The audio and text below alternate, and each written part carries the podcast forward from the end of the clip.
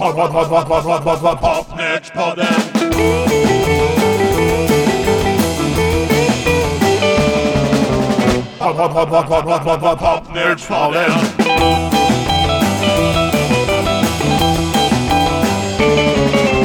Popnördspodden.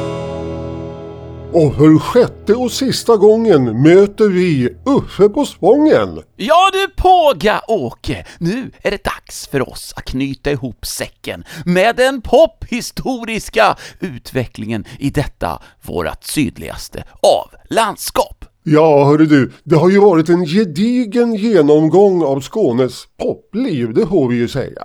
Ja, Ja, och nu är det slut. Jag anar här att du har de bästa godbitarna här på slutet. ja, den bästa halvan av Sveriges befolkning, det vill säga tjejer! Nej men nu blir jag alldeles förstummad. Har vi inte haft några sådana hittills? Jo då, vi har ju kört kanske den hon som spelar in mest, Jane Svärd har vi spelat. Vi har spelat Siv Malmqvist, Rainy Day Women och Sweet Wine. Men vi har sparat en hel hoper med tjejer till det här programmet. Jag brinner av iver att höra. Jag tänkte börja med en tjej som började sin karriär i England. Aha, tänker du på Gunilla? Jag tänker på Gunilla Törn.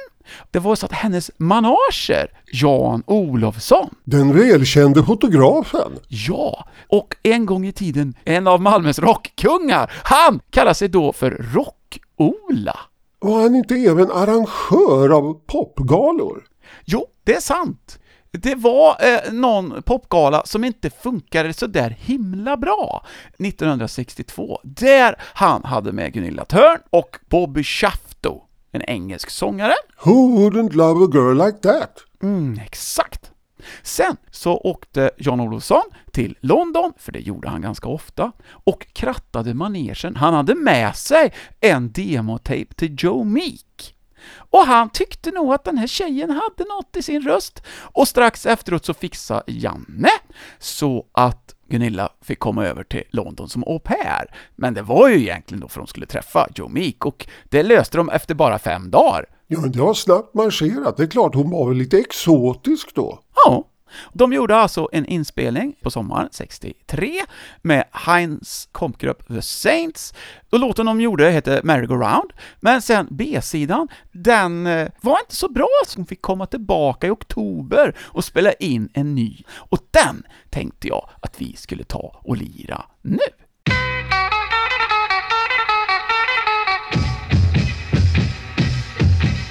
Go on then, Go on then, go on then, break my poor heart in two. I would cry, I would cry, cause it's gonna want me back some more. Just you wait till tomorrow when I leave by your side.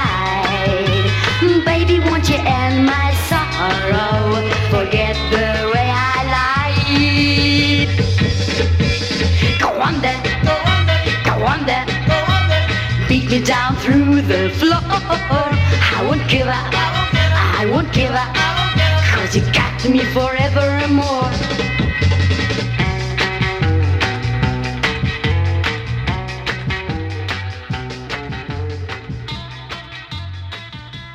Och det är alltså här hon möter Rickard på Heden. Ja, den som var gitarrist på det här var ju faktiskt ingen annan än Richie Blackmore.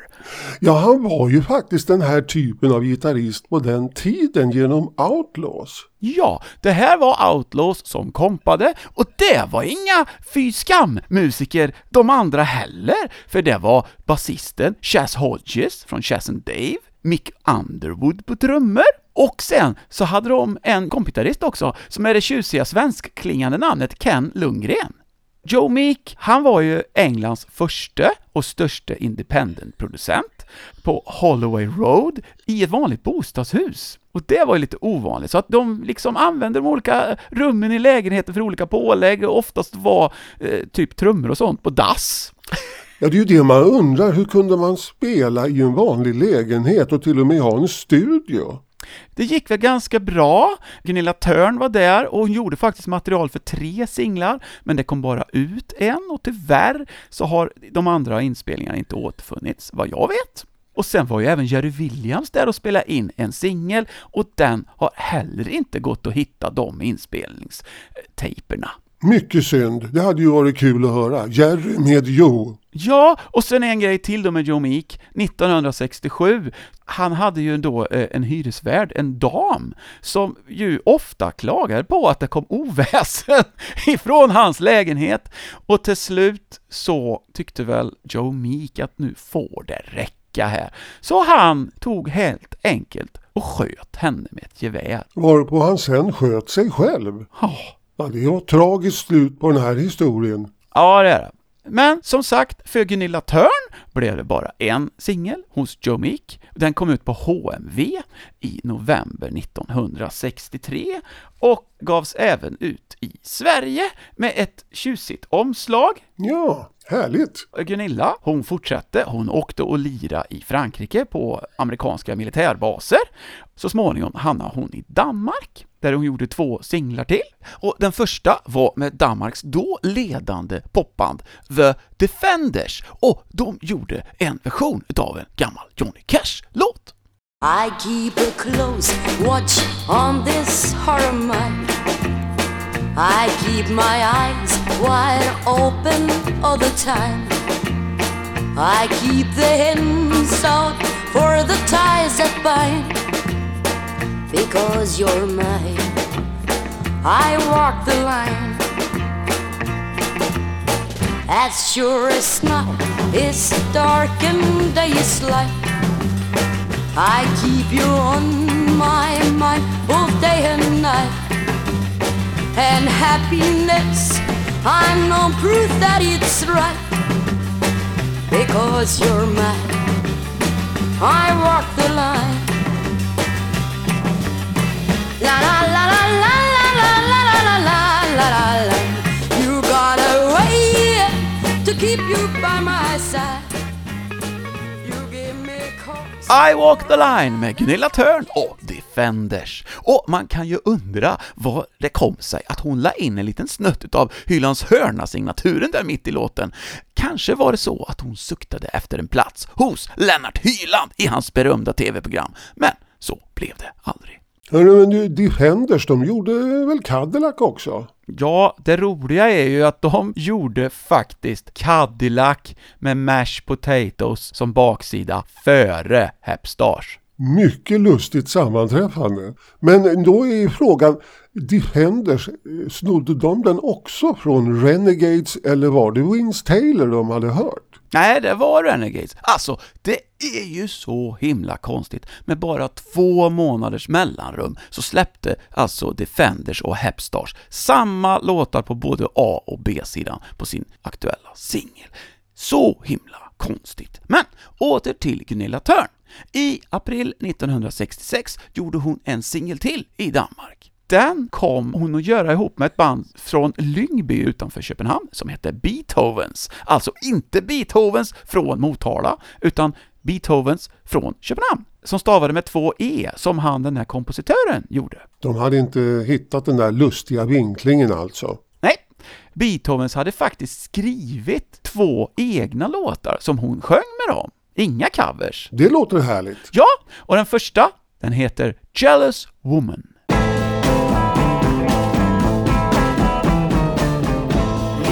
That you were so smart,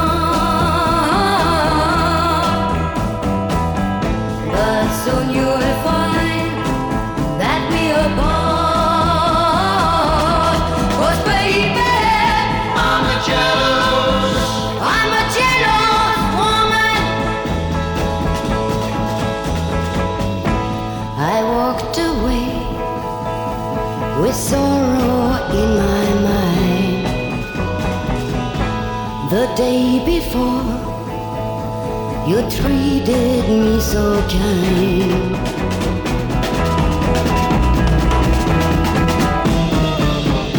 You thought that you were so smart. Ja, men det låter ju som att eh, Gunilla mer sökte sig utanför Sverige då. Ja, Gigga hon någonting i Sverige? inte alls mycket vad jag har förstått. Hon gjorde som Jane Svärd alltså, satsade på andra länder. Ja, och det här var alltså Beethovens och det eh, var då eh, gitarristen Ole Fick som hade skrivit låten. Och de andra, det var John Harding, Paul Fogde, John Gervin och eh, trummisen Karsten Smedegård Andreasen.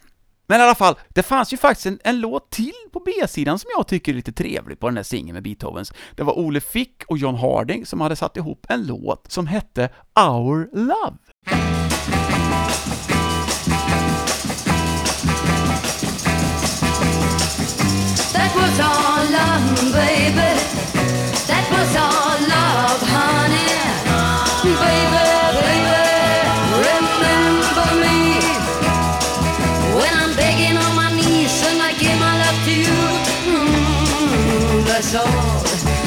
Could do.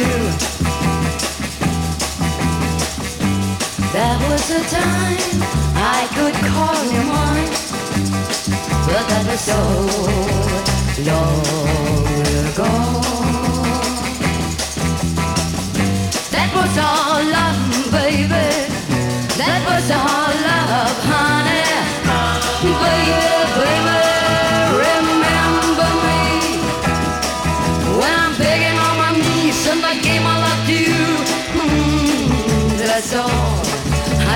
Do. I could do. I could do. Our Love, det låter romantiskt och fint. Ja, Gunilla Thorne, som hon kallades i England, eller då Gunilla Törn och Beethovens. Och någon mer skiva blev det inte för Gunilla Törn. Men hon fortsatte alltså runt om i världen, inte så mycket i Sverige, och hamnade alltså till slut i Vietnam. Och det är ju lite udda. Jaha, på eh, olika baser då eller? Yes, så var det. Hon återvände i alla fall hem i början av 1970, kunde man läsa i amerikanska Billboard faktiskt. Oj då, det var till att göra internationell karriär ordentligt då. Ja, så var det. Och jag tänkte faktiskt fortsätta med en tjej till som hade internationell karriär. Okej, en till, inte Jane, inte Gunilla, vem kan det då vara? Ja, det var en tjej som hårdlanserades som sexig saxofonist. Ingela Brander. Ja! Men hon var ju bra. Ja, det var det som man kanske inte trodde att hon bara höll i en saxofon för det skulle se cool ut. Men hon var faktiskt riktigt bra på att lira sax. Ja, jättebra. Hon behövde ju inte stå där i någon bikini med saxofon. Nej, det är väl så man kan utnyttja de resurser man har, och det gjorde hon. Hon hamnade på väldigt många eh, tidningsomslag i hela Europa under 60-talet.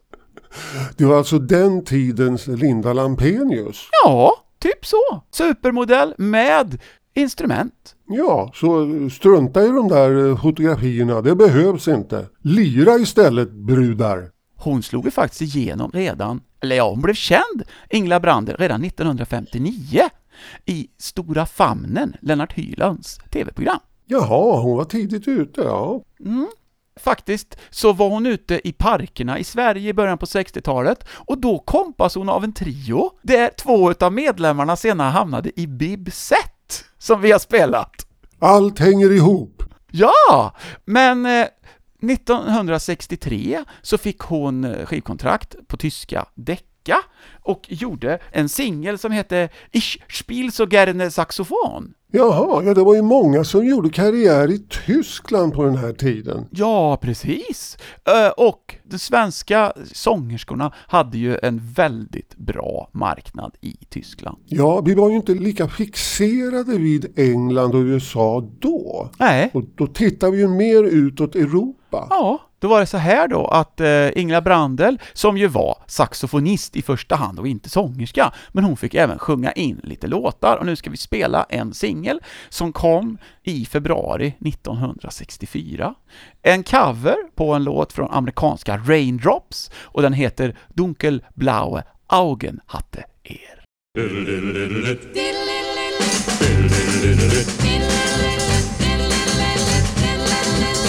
Bei Tag mal der Himmel blau ist.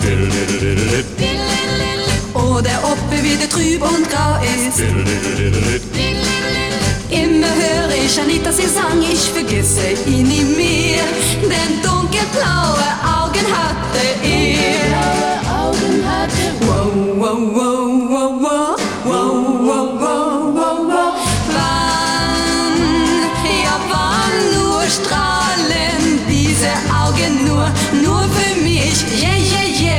Und wann, ja wann sagt mir sein Blick, ich liebe dich, ja nur dich.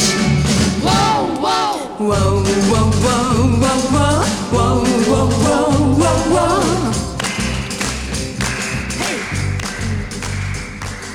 The kind of boy you can't forget. Så hette den med Raindrops på den där LPn som man kunde köpa som cutout för 3,95 en gång i tiden. Men nu kostar den, om man tar bort två decimaler, så kostar den lite mer i alla fall. Lite mer kanske. Det var väl eh, Ellie Greenwich som var med där i Raindrops? Ja, just det. Och Jeff Barry. Mhm, det berömda låtskrivarteamet hade då en egen grupp. Ja, jag vill minnas att det var deras grupp. Det var väl bara en studiogrupp i och för sig. Jag ska spela en låt till med Ingela Brander och det är hennes fjärde tyska singel. Den kom 1965 på sommaren. Den heter Blonder Tiger.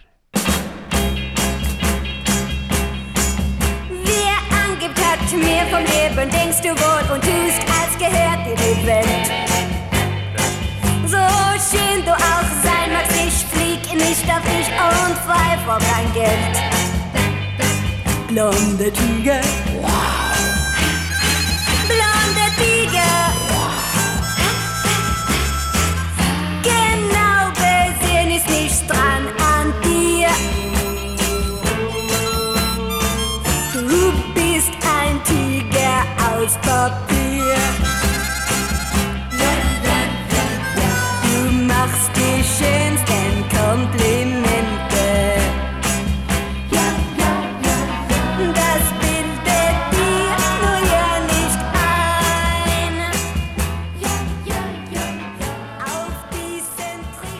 Det visar mig omslaget och man får ju helt klart en Brigitte Bardot-känsla när man ser det. Men Brigitte Bardot hade ingen saxofon. Nej, det var hennes stora brist. Sen så gjorde Ingela bland annat en EP i Rumänien.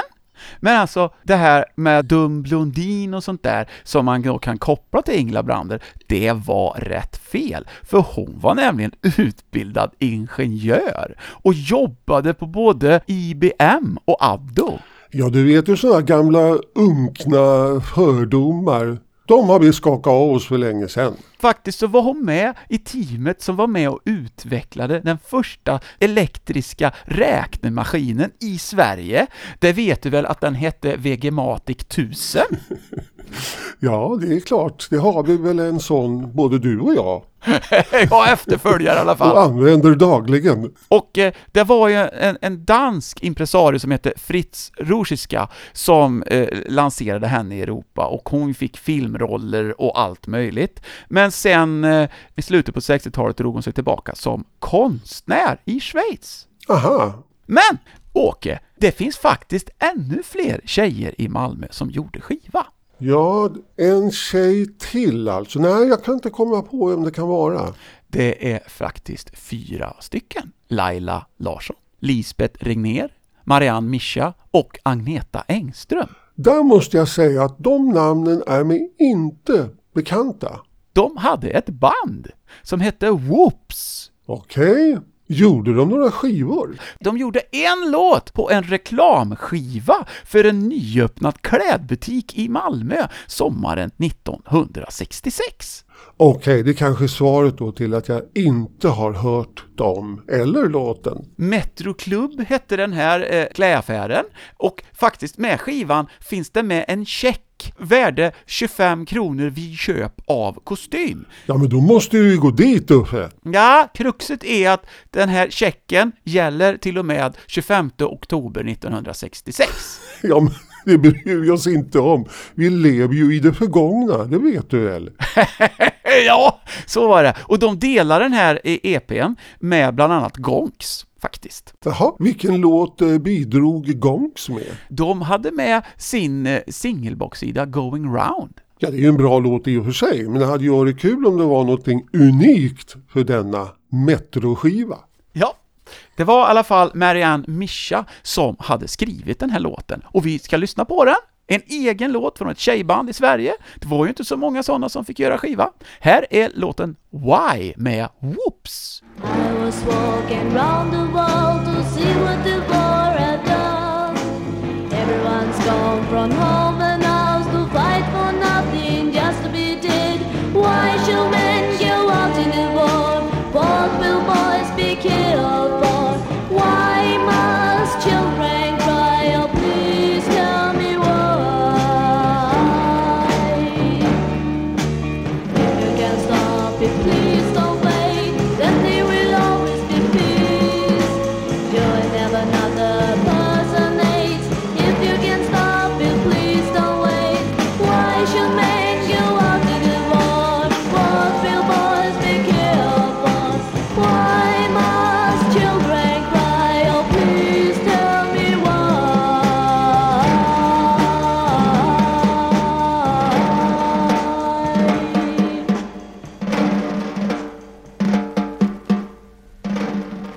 där slutade med virveltrumma till och med. Och kan du gissa var den här var inspelad någonstans? Ja, jag gissar då på Köpenhamn. Ja, visst är det så!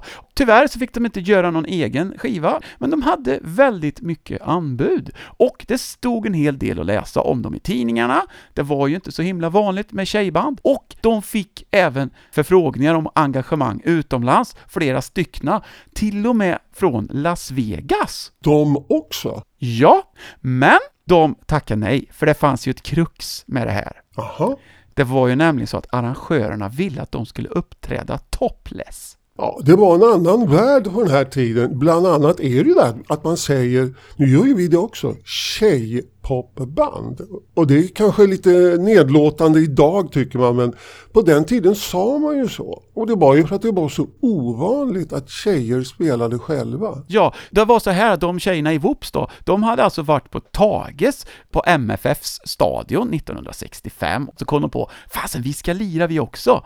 De hade ju alltså hamnat i tidningen innan de ens hade börjat repa, precis som för Plommons. Ja. Det var så exotiskt, det var inte många som är på.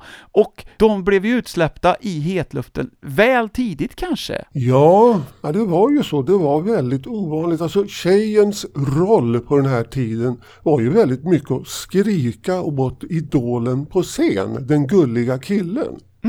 Men faktiskt så blev en av medlemmarna i Whoops proffsmusiker. Agneta Engström då som var trummis, hon är alltså jazzsångerska numera. Och jag säger bara, mer tjejer som lirar trummor. Go for it girls! Nu är tjejerna så himla bra på att lira så nu är det ingen skillnad längre. Nej, det är ingen skillnad. Nej, och det är det som är så skönt att man har hamnat där. Men det är alltså Tage 50 år nästan. Då ska man komma ihåg de här tjejerna som var lite pionjärer alltså på 50-talet redan. Bonda Jackson till exempel. De gjorde någonting som inte var vanligt. De rockade de också. Ja, Och de var inte många. och det var ju samma sak med Gunilla Törn här. Hon vill ju sjunga rock, inte slager. För hon ville vara rockartist. Ja, Men de fick liksom kämpa och röja väg för andra. Så till slut så har det liksom, nu spelar det ingen roll längre om man är tjej eller kille, bara man är bra. precis. Jag har faktiskt en tjej till här, soloartist nu, som väl inte var sångerska i första hand, hon heller. Men hon är med och sjunger på soundtracket till en film som kom i augusti 1967. Kanske inte Sveriges bästa film, men det var en film om popmusik, regisserad av Hasse Wallman. Du tänker på Dra på, denna klassiker. Just det! En kul grej på väg till Götet, som var undertiteln. Ja, med vilken story! Wow, det har de jobbat länge på, de som skrev manus. Ja, vet du vem det var som skrev manus då? Förutom Hasse Wallman själv? Jaha, jag trodde det bara var han. Nej, han hade ju faktiskt en som faktiskt kunde få ur sig roliga saker. Men i det här fallet så kanske det inte räckte med en timme en eftermiddag, eller vad det var de ägnade åt manuset. Gitz Olsson var det. Ja, så han gav sig in i popmanussvängen också. Ja, och ni som inte har sett den här filmen, det är alltså sex popband som försöker ta sig genom Sverige till en spelning, och de har då kända manager. Eh, Inga Gill var manager för Ola and the Janglers. Chaden Hellström var manager för Spotnix, Mats Bar manager för Shanes och vet du vem det var som var manager för Sten och Stanley då? Ja, tänker du på Eva Rydberg eller? Nej, det var Gustav Lövås. Okej, då är vi alltså inne i Åsa-Nisse-världen. Ja, Jaha, men Eva Rydberg var ju med. Ja, hon spelade den kvinnliga centralfiguren Popsy i den här filmen.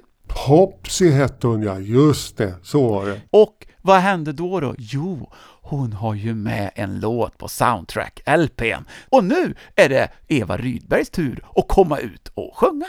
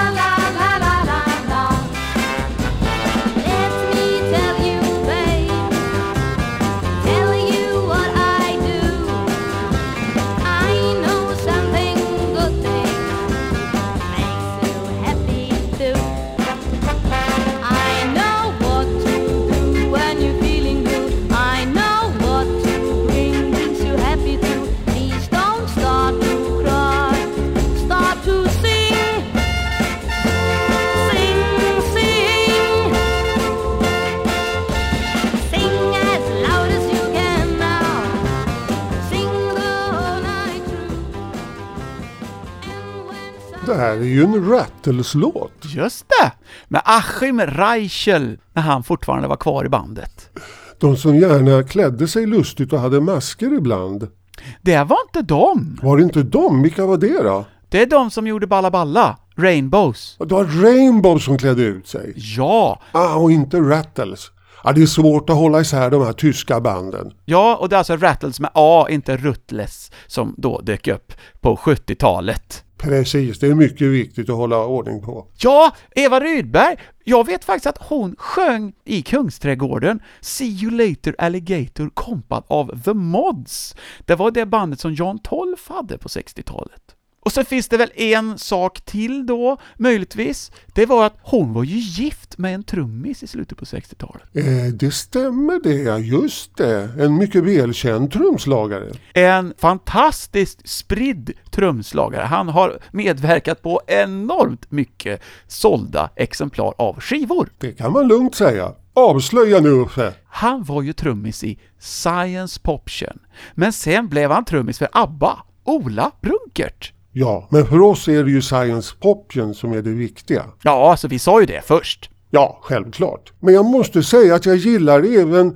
Opus 3 som han var med gillar jag också. Ja, det var ju en trio som Ola hade ihop med Janne Schaffer och Björn Stolt, och sen tog de in olika gästsångare, men för att de inte skulle ta för stor del av uppmärksamheten så fick de ha lite lustiga pseudonymer som, eh, eh, ja, Troy Dunne, Richard Camembert, Herbert Reberstack, Simon Hare och A.C. Tenderfoot. Ja, och det var ju då de kända etablerade sångarna i Sverige som gästade på Opus 3-plattan. Ja, det var Björn Skifs, Ted Åström, Janne Önnerud, eh, Bruno Vincell och eh, Klabbe. Ja, han var producent så att han tog sig nog ton också när han hade chansen. Och, och då är vi väl inne på killar, så nu ska vi ta de eh, killbanden då som inte gjorde så jättemycket skivor. Och nu ska vi gå till ett band som startade sin verksamhet i Trelleborg. De var väl, och blev i alla fall sen, en dansorkester, men i början av 60-talet så gjorde de några instrumentallåtar och ibland även med sång. Och det här är en låt där sångaren Bosse Wikström står som upphovsman tillsammans med norrmannen Frank Willmark. Shadows and Dreams.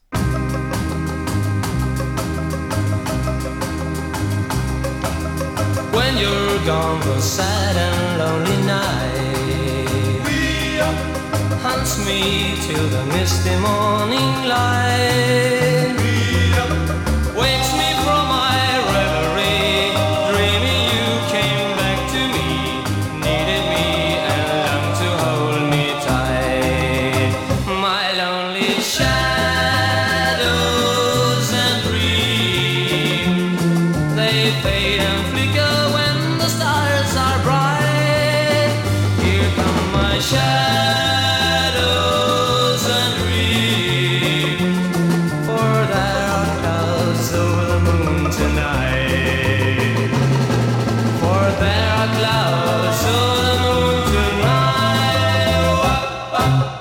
Inte så pjåkigt. Nej, och det blev en 17 plats på 30 test för Vickers, men det var ju ganska sent. Det var december 1964 som de fick chansen på 30 test. Med den låten? Ja, Okej, ja, då var det ju helt out of time. Hade den kommit 61 så hade det ju varit hett. Ja, det lät bra för att vara 61 fast det inte var det.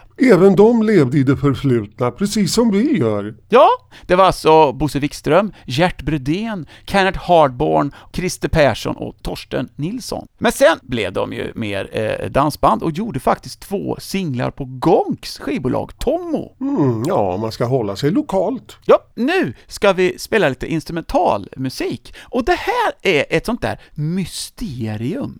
Jag fick tag på en studiogitarrist från Malmö som heter Per Alexandersson och han berättade för mig att han hade varit med och gjort inspelningar i Köpenhamn såklart, producerade av Gustav Winkler som var en ganska känd sångare. Ja, ja, honom såg jag mycket av där på antikvariaten i Danmark när man rotade runt.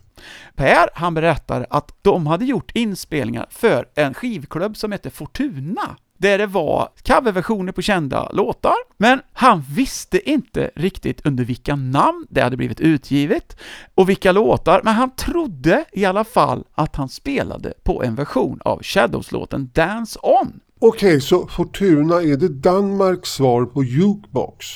Nej, det här var skivor som gavs ut i Sverige. Jaha, de, de såg man ju aldrig, inte vad jag kan minnas då, bara Jukebox man såg. Det här var väl sånt som man fick skicka efter, liksom. Vi kan lyssna, så ska jag berätta något mer intressant om det här. Här är Dance On.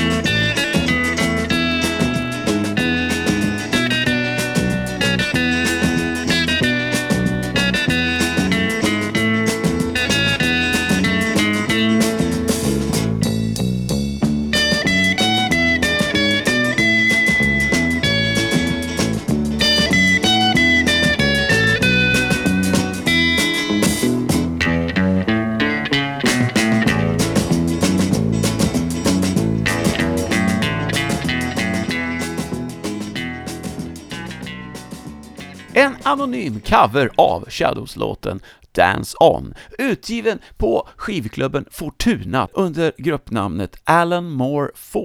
Ja, tyvärr gör ju detta att man förstår hur bra Shadows och Hank B. Marvin var och vilket sound Hank hade. Det var som Per sa, att han trodde att han lirade på den här låten bara för att det var helt fel gitarrljud som han sa. Det var det minnet han hade. Men kollar man på nätet så står det ju där svart på vitt att Alan Moore 4, det var en engelsk studiogrupp under ledning av Alan Morehouse. Och det är klart att det kan tyckas stämma, för på några utav Fortuna-skivorna så står det att det är Vic Flick som spelar sologitarr. Och Vic Flick, det var en av Englands ledande studiomusiker på 60-talet. Bland annat så spelar han på James Bond Theme. Men han nämns inte på den här låten. Okej, men när man hör den här då kan man ju konstatera att det kan inte vara han. För det låter helt enkelt inte tillräckligt bra. Men det är nu som det blir lite roligt här, för att när jag ville ha tag på vilka låtar kan det vara som de här svenskarna var med och spelade på, och under vilka namn,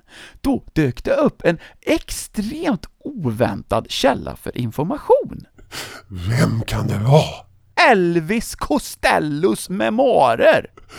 Ja, det var ju oväntat. Ja, för det visar sig att Elvis Costellos farsa var med och sjöng på flera utav de här inspelningarna, och han ägnar ett par sidor i sin biografi åt farsans märkliga inspelningar under pseudonym. Alltså, han hette Ross McManus och var sångare i Joe Loss Orchestra, som var en av de ledande storbanden i England, och han fixar lite extra fickpengar genom att sjunga på såna här EP-skivor med covers. Det mesta utav detta gavs ut på bolagen Canon och Crossbow, och i England såldes de på eh, bensinstationer och mataffärer, och sen spreds de över resten av världen, eh, och i Sverige hamnade de på Fortuna alltså. Bland annat så är det han som är Frank Bacon och Hal Prince och även sångare i de fiktiva grupperna Layabouts, Ravers och Foresters. Det här var supernördigt Uffe. Det finns 22 EP-skivor i den här serien. Och du har alla. Nej, men ett par stycken har jag i alla fall. Och det roliga är, på en av dem så är det en bild på ett band, och de ser definitivt inte engelska ut, och gitarristen har en Hagström glittergitarr. Det ser mer ut som en dansk eller svensk. Och det kan ju stödja Per Alexanderssons teori om att det är han som är med och spelar. En annan musiker som var med enligt Per, det var trummisen Göran Salé från The Carolines. Men han lever inte längre, så att vi kan inte fråga honom. Men varför skulle Fortuna, som låg i Stockholm, anlita musiker i Malmö och Köpenhamn? Det är det som är konstigt. Det fanns ju andra skivklubbar som skulle kunna mer logiskt kunna vilja använda musiker därifrån. Och då tänker jag på Galaklubben, ni vet de här orangea skivorna på 33 varv. De hade sitt högkvarter i eh, Helsingborg. Då kan man tänka sig att de använder skånska musiker. Dessutom så finns ju en koppling då mellan producenten Gustav Winkler, som var inspelningschef på Sonett i Danmark, och Sonett i Sverige, som ju stod för merparten av materialet på Svenska skivklubbens serie Jukebox, som vi nämnde alldeles nyss. Där borde det vara mer logiskt, och de hade ju också massa fiktiva namn, båda de här skivklubbarna, så kanske var det så att Per och Göran och de spelade på någon av deras skivor istället. Det där är sånt där som vi inte riktigt kan få svar på, och kanske aldrig någonsin får, så det är väl bäst att lämna detta! Ja, det var nördigt! Nu har det gått över alla gränser. Ja, Men nu går vi vidare till ett band som hade ett väldigt tjusigt namn. The Skeins. Ja, de hade inget Å, så det- annars var det The Skånes. Okej, ja, jo men det är bra. Så det var inte Shanes och det var inte scones som man äter, utan The Skeins. Jättebra, fantasirikt. Ja, jag tycker det. Och de gjorde faktiskt en Shadows-låt de också. Några skivor blev det inte, men vi har hittat en inspelning som gjordes vid eh, Värnhemstorget i Malmö i en källare under Tempo. På en Tandbergbandspelare, lånad från skolan. Här är Round and Round med Skeins.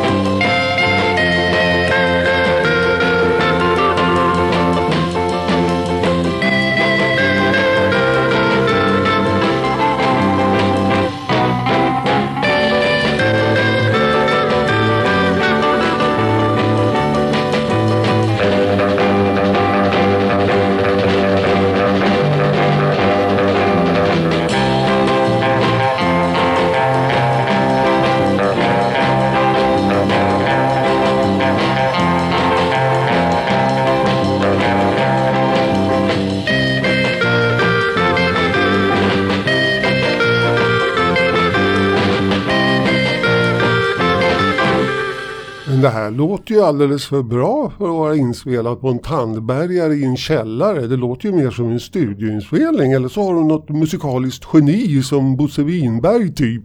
Som kan sånt där. Ja, nej men det var bra inspelat med en bra bandspelare. Och jag vet inte om det var eh, gitarristen där, Hasse Permbo, som hade den, det vet jag faktiskt inte. De andra i bandet, det var Leif Lindholm, Tommy Sonesson och en basist som heter Ola. Jajamän, och nu är de förevigade i musikhistorien. Ja, det här var 1964 och året därpå, då hade Hasse Permbo ett annat band och de gjorde också en inspelning på en låt som han hade skrivit själv, tror jag faktiskt. Och eh, det låter ganska okej det också. Det var inte så många bokstäver som ändrades i eh, gruppnamnet, bara två stycken. Nu heter de nämligen The Shakes. Jaha, okej. Här är en egen låt som eh, jag tror heter It's Over. Last night my girl come home to me. She said she want to be free. She said it should be over.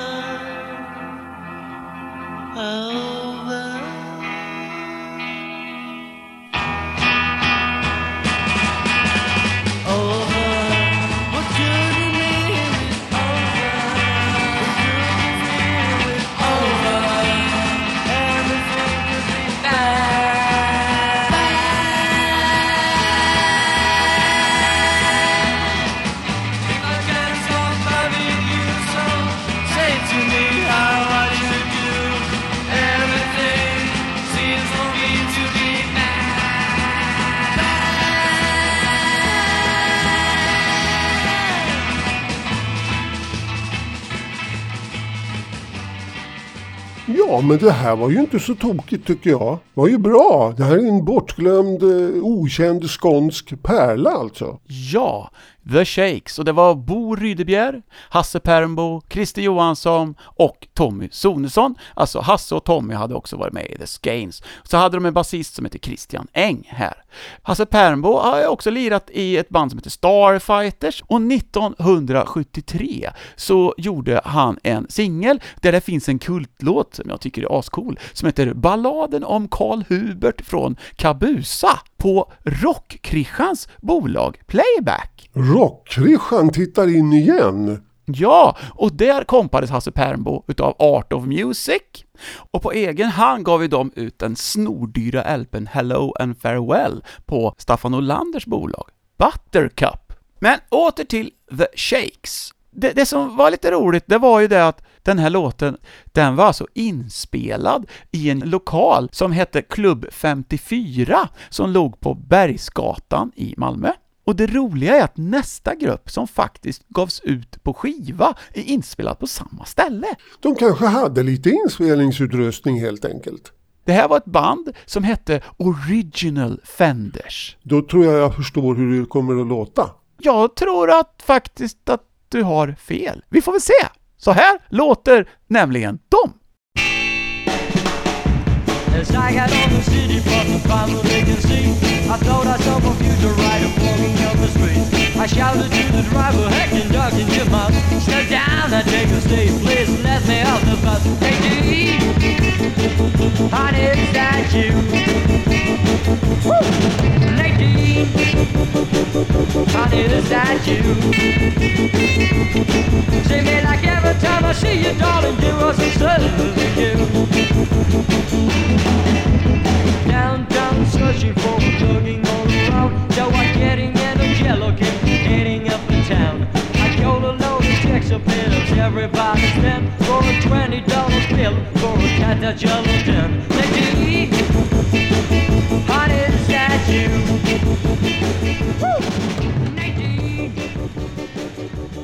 Jag tyckte de lät bra, lite garagerockiga. Ja, jag tycker det är coolt. Den skulle ju ha hetat Original Harfisas istället. ja, det var ju så att det fanns ju ett band som hette Fenders i Malmö som bytte namn sen till Name Losers. Jag vet inte om de här då kanske möjligtvis hade hetat Fender lite före de andra. Kanske, jag vet inte. Men vi måste ta reda på det. Det här var Kenneth Lindholm, Leif Andersson, Leif Rosberg, Lasse Nilsson, Freddy Janke och Ulf Fredriksson. Det var en EP med sex låtar på 33 varv på skivmärket Star of Sweden. Okej, var det hemkört? Ja, jag vet inte. Det fanns ju ett annat Malmöband som gjorde en skiva på samma bolag och det var Troublemakers. Ja, de var ju ändå lite kända ju. Mm, men innan de var kända. Aha. Ja, det kanske var något hemkört ändå då. Ja, men det är ändå cool. Original Fender som gjorde Nadine. Nu ska vi vidare till ett annat band som faktiskt lyckades generera jättemycket tidningsskriverier, men någon skiva blev det aldrig. Malmötidningarna och även de i Stockholm reagerade ganska stort när det blev klart att The Four Tones skulle ut och lira i en månad på det ryska kryssningsfartyget Alexander Pushkin. I Aftonbladet så kunde man då läsa så här. Ja, nu citerar jag. Med 6000 liter champagne och 650 kilo rysk kaviar stävade igår ryska lyxkryssaren Alexander Pushkin ut från Köpenhamn med destination Västindien. Ombord befinner sig 400 svenskar bland de 550 passagerarna. Med på kryssningen från Köpenhamn är många ungdomar och popbandet The Four Tones. Många ungdomar, de har väl inte råd att åka på kryssning? Det stod någonting i någon annan artikel som jag läste att de här ryska kryssningsfartygen var väldigt populära därför att det var ganska billigt att åka med dem. Jaha, ja det kan ju vara så. Four Tones, okej. Mm. Jag kan inte påminna om att jag har hört eh, namnet någonsin. Skulle de vara lite lustifika då med, med Fortunes och, och heta Four Tones istället? Var det tanken då? Ja, man vet ju inte. Det, det, så kan det ju vara. Då, precis innan avfärd i Köpenhamn så skulle de spela in sin första singel, men den blev inte av. Och sen så fanns det reportage om att de skulle spela in en singel när de kom hem, för att IMI, både i Köpenhamn och i Stockholm, ville ha Photons, sa de. Och de slogs om dem, kunde man läsa i tidningen, för de hade nämligen skrivit en låt när de var på Trinidad. Låten hette Good Price, men tyvärr så blev det ingen skiva. Men här på Popnörspodden ger vi oss inte förrän vi har hittat musik. Så jag har faktiskt en inspelning och nu ska de ta en låt som flera andra svenska band försökt sig på också. Jag tänker på Sleepstones och Stringtones och även DJs. Men ingen av dem lyckas väl få till någon större hit med den här och Fartones blev alltså inte ens belönade med att få ge ut den på skiva. Strong love's what you got, and I can hardly eat. Strong love's what you got, there's no retreat. Oh, I try to swallow paper, it just won't down. Got my head a splendid darling,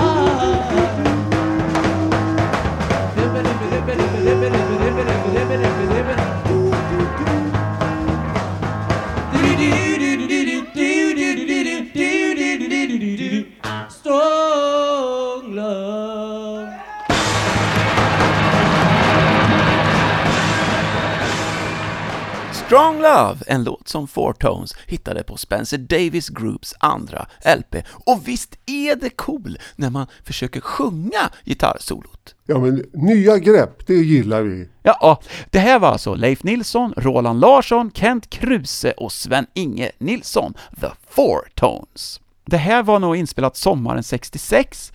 Året därpå kunde man fortfarande läsa om den här singeln som var på gång men som aldrig kom. Och att eh, de var på väg för att få göra TV i England. Det var nämligen en TV-producent som hette Pete Webster som var intresserad. Och han hade hört talas om dem från den här lyxkryssningen. Men det blev ingenting. Det, det är mycket ljug på den här tiden om England. Mycket, mycket, mycket. Det fanns väl den där managen, vad hette han som skulle göra dem till stjärna? Fabulous Four och Tages och alla.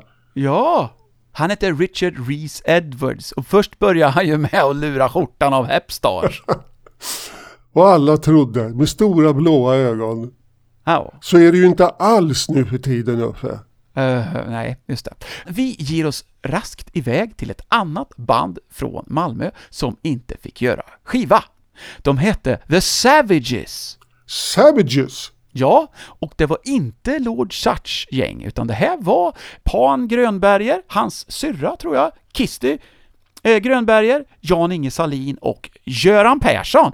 Inte statsministern, utan Göran Persson som kallades för Basse. Den här finns faktiskt i en färgfilm på Youtube inspelad på 8 mm film och det är lite coolt. Ja, det är det. Här var det så att man kan höra Savages tolka en låt ifrån Hollies. Men vilken låt och vilken skiva kommer den från då? Det kan vi fundera på medan vi lyssnar på dem. Här är det The Savages!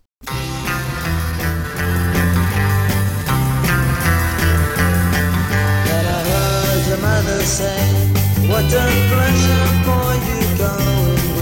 And I don't but anyhow, and I'm only want to play.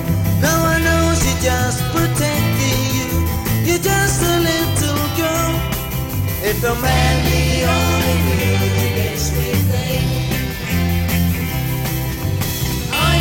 getting away with this? You pull your mother or your father for long.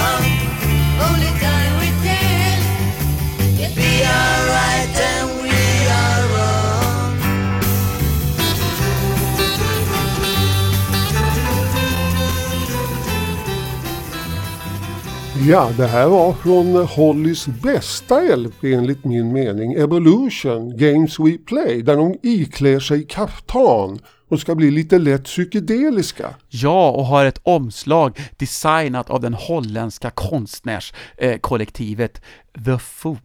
Som även gjorde en egen skiva, Ja! som inte var något vidare. Men de är också kända då för att ha målat Eric Claptons SG i väldigt glada färger och jag råkar ju ha en sån gitarr. Savages, de hade alltså en tjej på kompgitarr, Kirsty Grönberger. På den här videon då, som man kan se på Youtube, så lirar hon på en Gibson Les Paul och det är 1967, det är alltså innan de har börjat tillverka dem igen. Så det är en svindyr numera gitarr om hon hade haft den kvar, värd ett par miljoner. Ja, visst är det så. Jag vet att eh, de eh, var förband till Moody Blues på Bongo i eh, Malmö och eh, de spelar på Amiralen också tillsammans med Pretty Things, Hansson och Karlsson och Killy Killy Kids samma kväll. Killy Killy Kids. Som vi körde förra veckan i Popnörspodden. Men jag vet eh, när det gäller Killy Killy Kids, så då stod det i arbetet tror jag, första gången det stod om dem, då hade de kallat dem för Willy Willy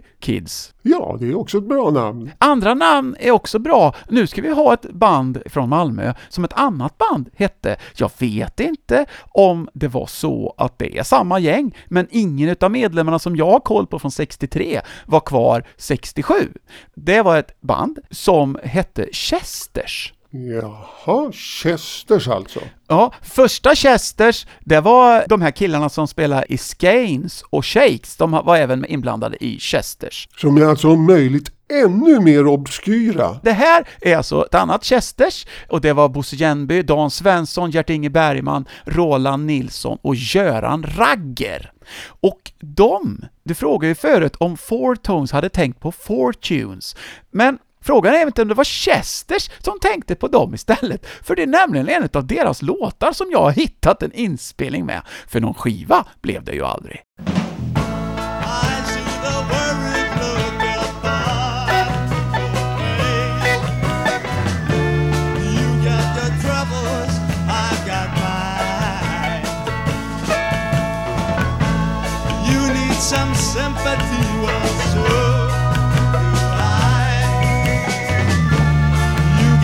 Got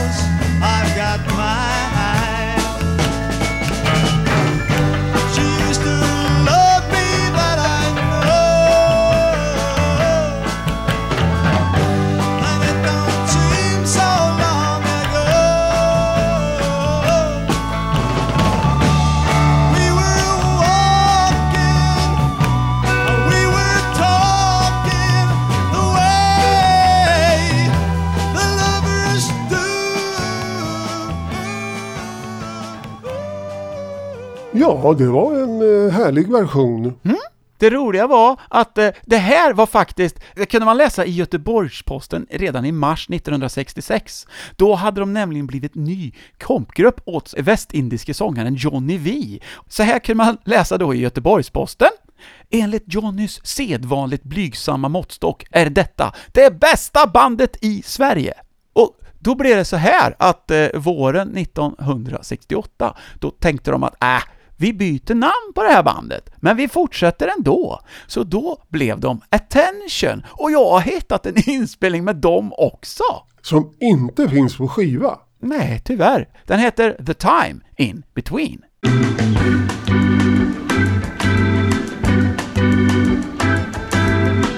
I watch the sun every morning.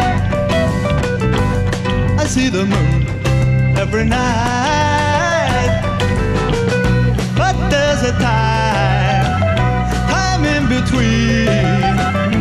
But I don't see you there at all. I don't see you, no, no, no. But I don't see you there at all. The way you use my love, it makes me cry, it makes me cry. The way you prove me on,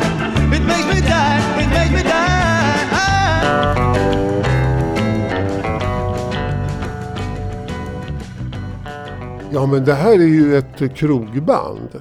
Det hörs ju på hur de lirar och repertoaren. Det här är ju från lite äldre. Ja. Och eh, vi ska väl ta och avsluta den här sessionen i Skåne med en kille som verkligen nådde ut till de äldre, faktiskt. Nu kommer kronan på verket här. Ja, kanske inte den man tänker på sådär i första, andra eller tredje hand som popmusiker, men han var både musiker, men framförallt sångare, och han ägde den så kallade rösten. Och han hette Östen. Ja! Nu är det dags för Östen Warnerbring. Det var så här. 1967 så vann han Melodifestivalen med en låt som hette Som i en dröm. På den här tiden skulle man ju sjunga på sitt eget språk även i finalen, så när den svenska delegationen åkte till Wien så passade de på att ta med några specialtryckta vinylplattor med Östens låt på engelska, utifall att de skulle få lite intresse från den utländska marknaden. Men den gavs aldrig ut någon annanstans. Han kom på åttonde plats med Som i en dröm och delade platsen med Västtyskland och Jugoslavien.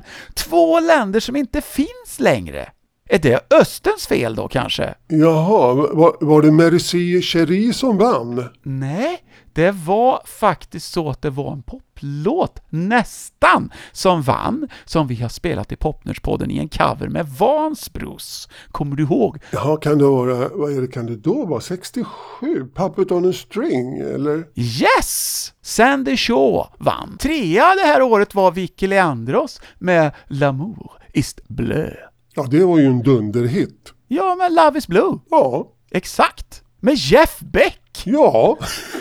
ja, men jag tror att Jeff Beck han blev nog mer eller mindre tvingad av Mickey Mouse till att spela in den. Mm.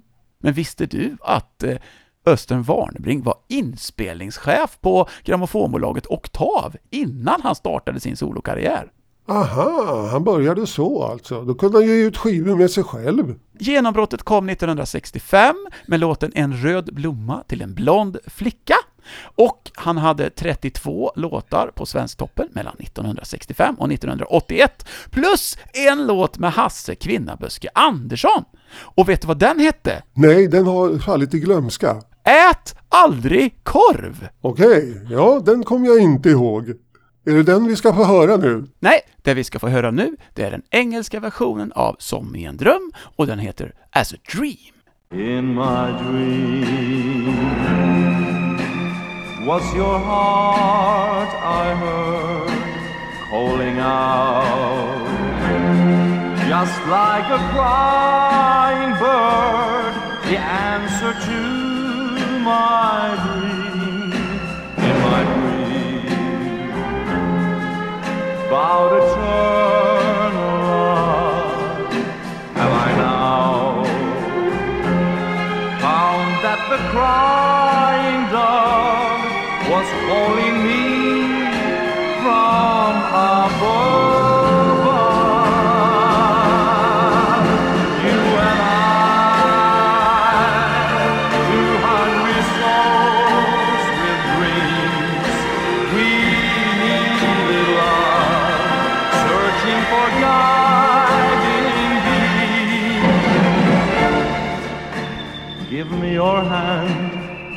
cause now our dream is true.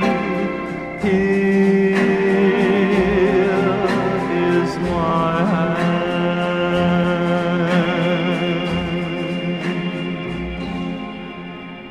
Ja, det blev ingen världshit, men för säkerhets skull pressar de alltså upp några ex på engelska. Ja, och det här har blivit en riktigt eftertraktad singel bland Eurovision-samlare, så den är snordyr.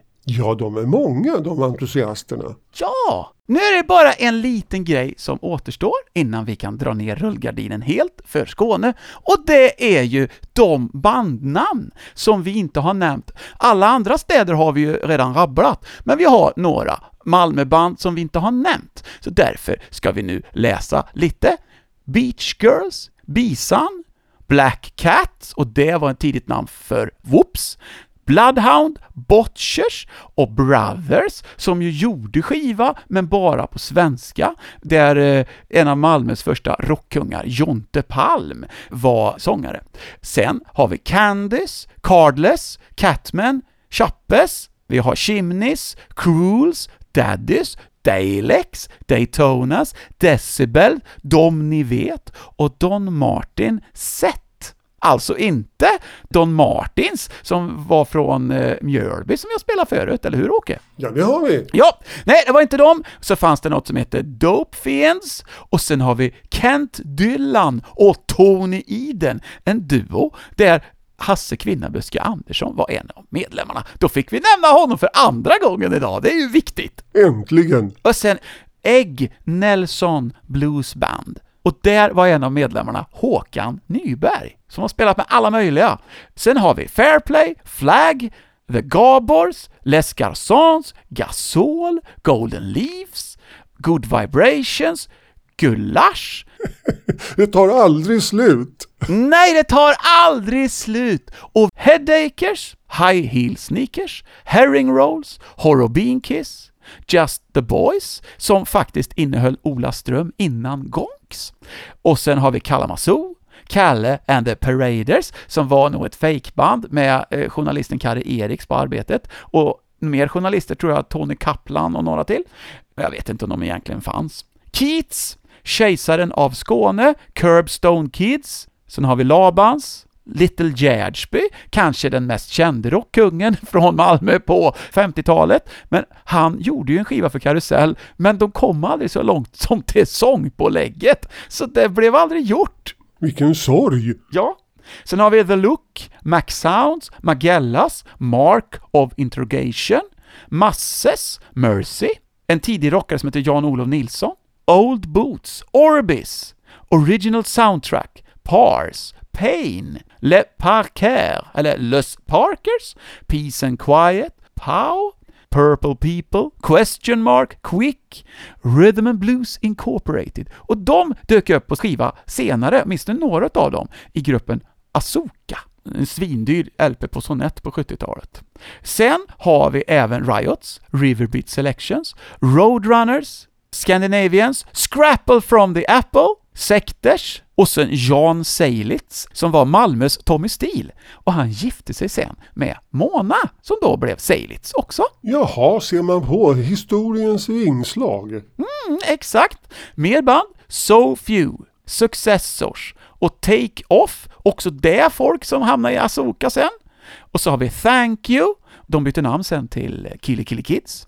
Så har vi Tilts, Thunderlines och så The Thunders då med Björn Afzelius. Toast, Treaters, Voix Mixed, Wrangler Girls, Set Sect och slutligen The Socks med Z.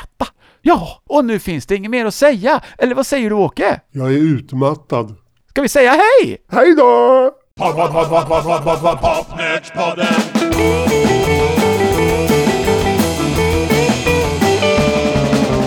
Pod,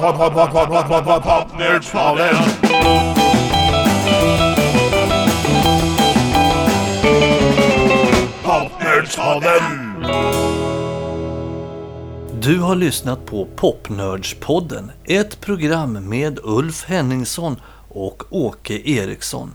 För det tekniska stod Dennis Olsson.